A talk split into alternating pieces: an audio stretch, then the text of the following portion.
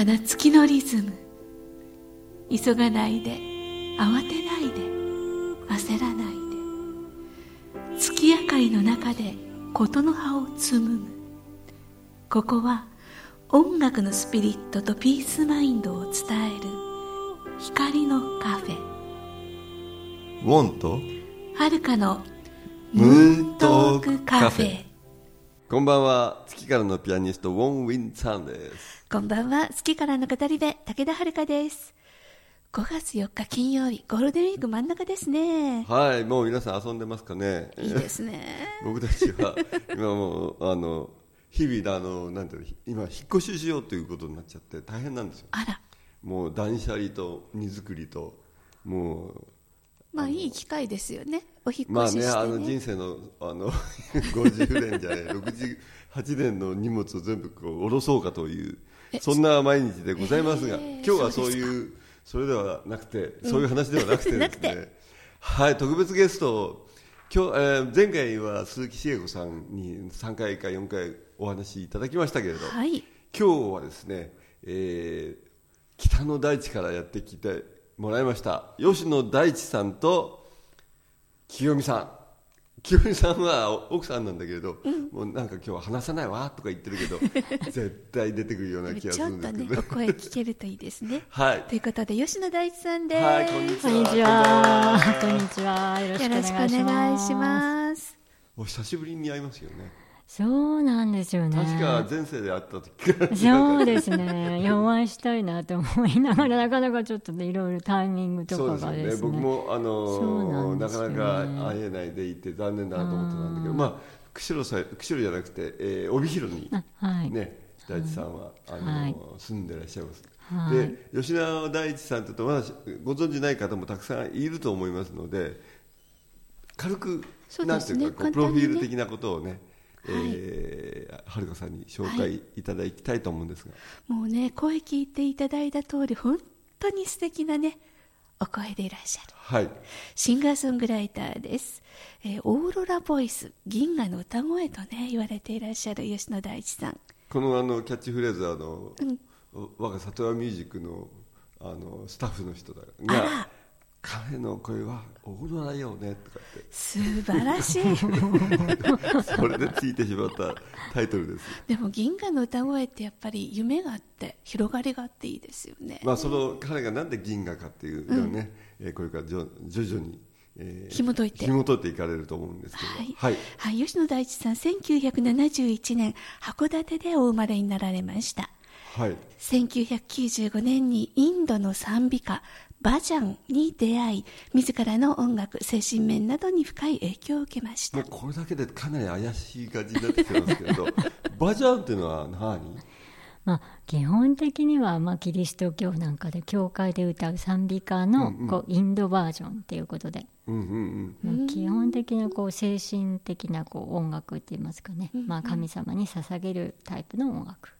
ってことはヒンズー教の賛美歌ですね、基本的にはそういうことになりますよね。ただ私はヒンズー教ではないので、ただ、そのなんていうんですかね、その心意気みたいなものにこう共感して歌った心意気いう。の方ね響きではなくそうですね。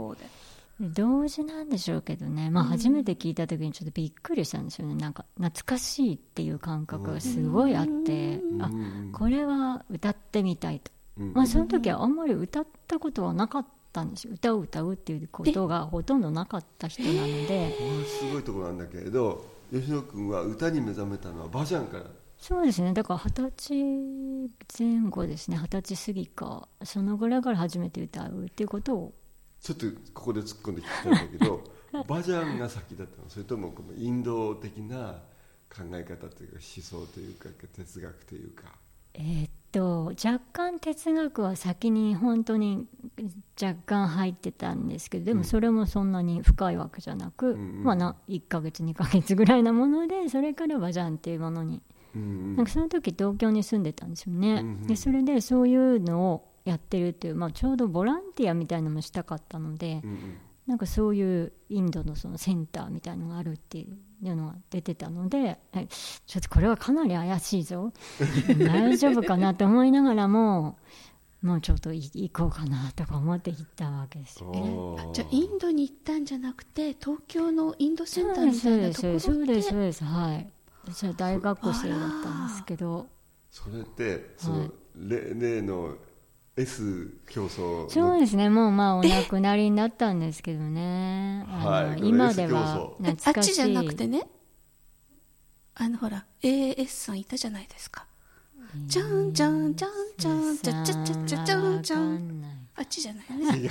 違う全然違うよ。ごめんなさい。それはさらに怪しい世界じゃないですか。それ一応まあまああのあのこっちも怪しいんですけど。あ怪しいんですけど、まあ一応怪はあのまあインド的な部分にのっとりみたいな。まあはっきり言っちゃいましょうね。はいはいはい。さんですよ。そうですね。もう亡くなりになってね結構なりますけど、あの大変お世話になりまして、あのそのなんていうんですかねこういう。まあ、今ではスピリチュアルって言葉がありますけどその当時はなかったのでね、精神世界っていう言い方だったんですよね。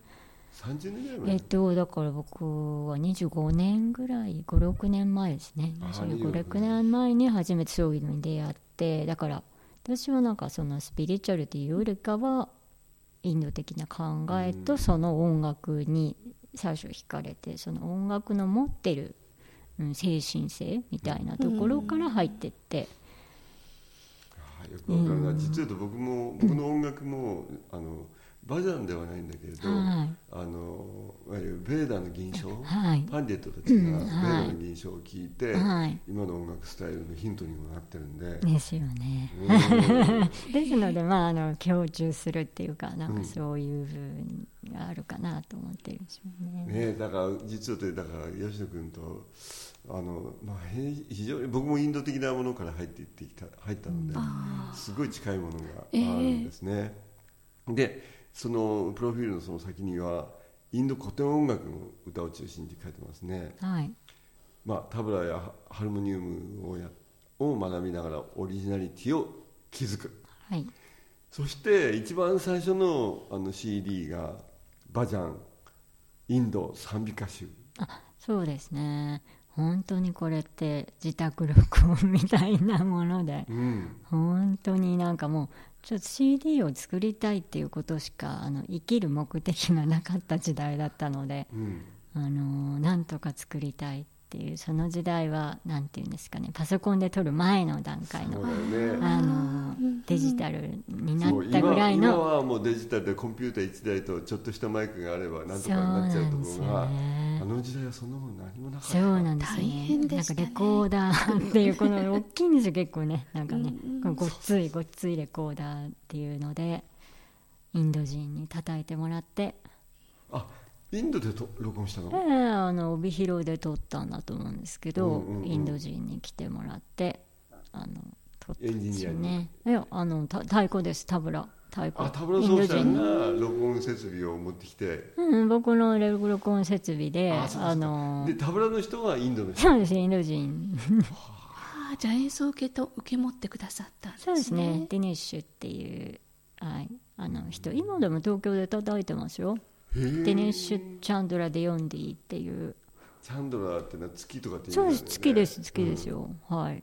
え彼やっぱり月 月にが。月に縁があると。あの叩いてもらってあその CD の中では彼に叩いてはい、今もらってます僕の手のね、手も手で持っているのがそのバジャン、えー、三歌手の CD なんですけれどこれ帯広かなんかのあのあそうですそうです、うん。はい。そこにタブラやハルモニウム、ね。ハルモニウムっていうのは、まあ、あのどういう楽器なの？えーとまあ、オルガンみたいなちっちゃいオルガンみたいなのでアコーディオンに似てるんですけど地面に置くんですよね、うんあの持って弾くわけじゃなくて、ええ。地面に置いてこう空気を左手で送り込んで右手の鍵盤を弾くっていう、だから足踏みオルガンをああそうですはいはいはい。手にしたあのバージョンのものであ押してね演奏するみたいな感じになるからはい、そうやって CD バジャンインドの賛美歌、えー吉野大地君が初めて世に通ったこの CD がですねなんと里和ミュージックについてきたんだよね。こう送られてきた。あれ送ったのは奥さんが送ったこれが届いたんですねいや佐渡湾僕は送りにましたね。あ大地君が送ってくれた、はいはい。これなんかそのウォンさんに聞いていただきたいなっていう思いがあったのであこれは結構あの何と言ったらいいかまあうん稚拙なの、まあ、出来があまりどうなのかなっていうのもあったんですけど自分の思いとしてなんか、あの聞いていただければなっていうだけで僕結構そういうところがあってなんかそうですねなんか分かんないけど行動しててそれはどうなるかっていう後のことは全然分からないんですけど、えなんか時々その直感的にあこうしてるっていうなんかこうしようみたいになったらもうしててそれがなんか後で考えると、あへえそういうふうになっていくんだ。一番いいタへイミングっていうような。ね。まあ、その話もどんどんこれから出てくるんだけど、うん。そうやってこの CD は里村ミュージックに送られてきたの。それまで交流はなかったんですか？全然。ねえっとあのその、うん、とマスタリングっていうのを、ええ。えっと、高橋明さんにあのやっていただいたんですよ。やっていただいたんですそうなんですよ。登そうなんですよ。場高橋明登場してたキーマンですね。キーマンよなんだよね彼はねで、えっと、高橋さんがその奄美のあの島唄の浅崎さんの CD をされててええ。でそれを聞いた時にあこの方だったらこの民族音楽っていうのをなんとか偏見なしにこうあのやってくれる。んじゃないかなと思ってお願いしたんですよね。はい。なるほど。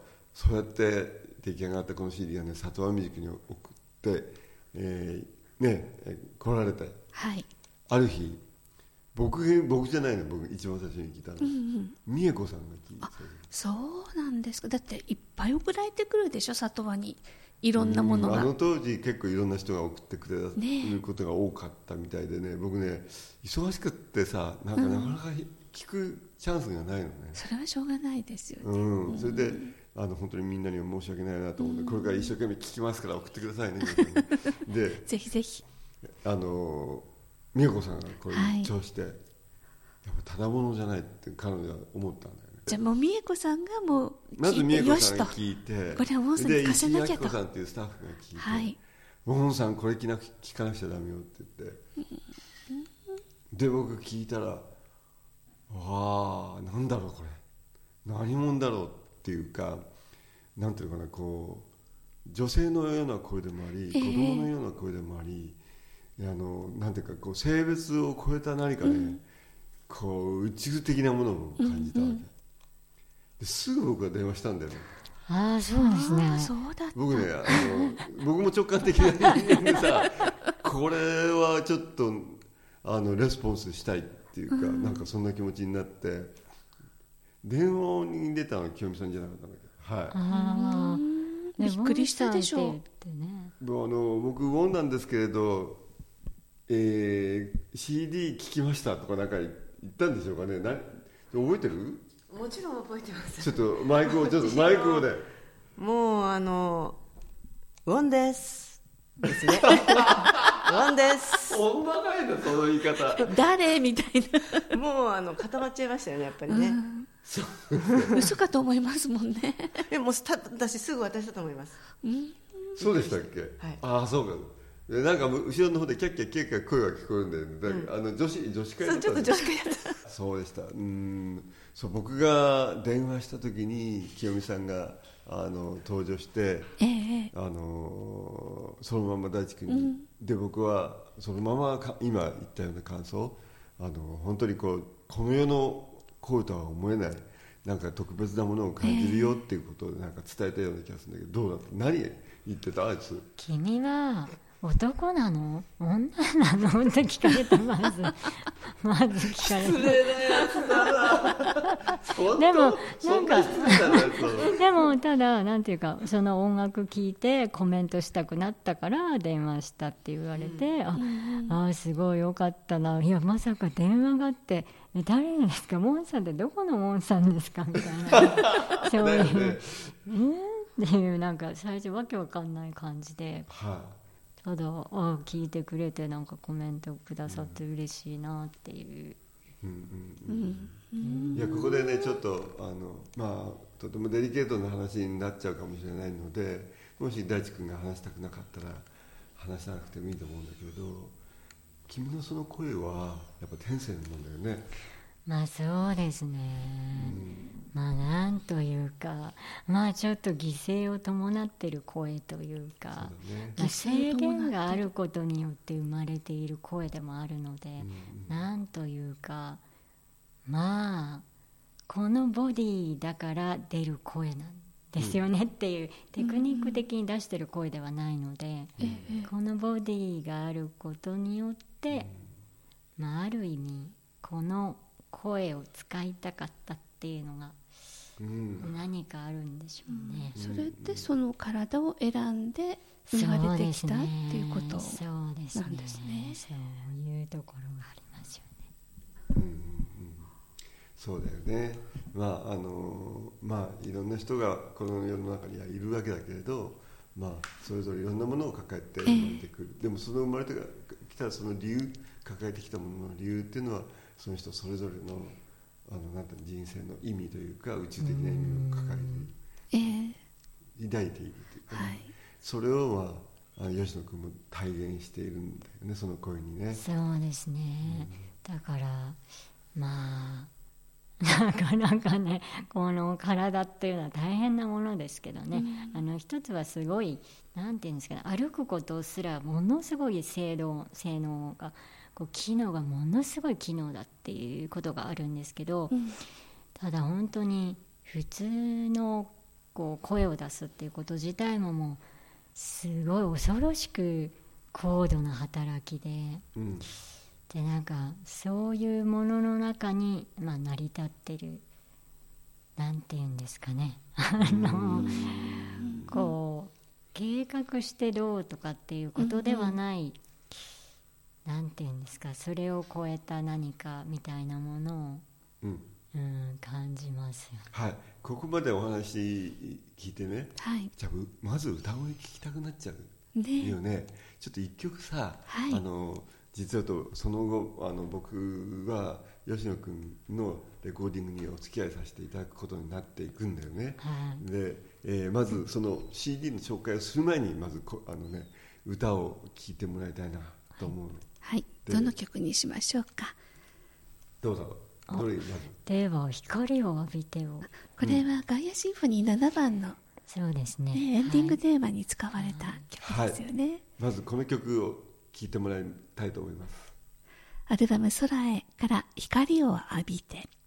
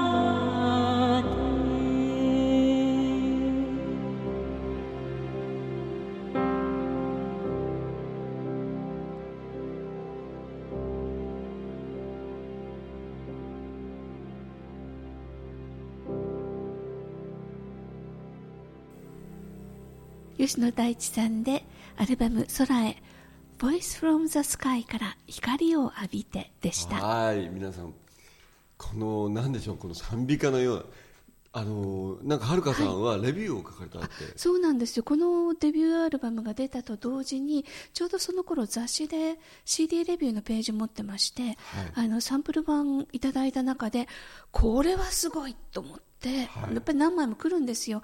でもこれは絶対紹介したいと思って書かせていただいたんですよね、はい、この CD は、えー全部で5曲入ってるんだけどこれ僕参加させてもらって、今は。ということで今日はこの辺でお別れです。はい。イントロダクションまずご紹介から始まりましたけれど。そうですね。危ない人の名前も出てきたしこれから楽しみですね。はいますますね深いお話になってきますので、はい。来週もね楽しみに聞いていただきたいと思います、はい。次回のオンエアは5月11日金曜日午後7時からの予定です。はい。皆様からのねご意見ご感想もお待ちしております、はい。宛先はポッドキャストの添付テキストの記載にある宛先にお寄せください。はい。YouTube でお聞きの方は動画の下にアドレスにお寄せください。はい。ゴールデンウィーク後半ですからね、うん。楽しく気をつけて、ねはい。過ごしてくださいね。エンジョイしてください。お相手は？ウォーミンさんと？武田遥でした。また来週。イウォンとはるかのムーントークカフェ。この番組はサンドウェアブルームーンの提供でお送りしました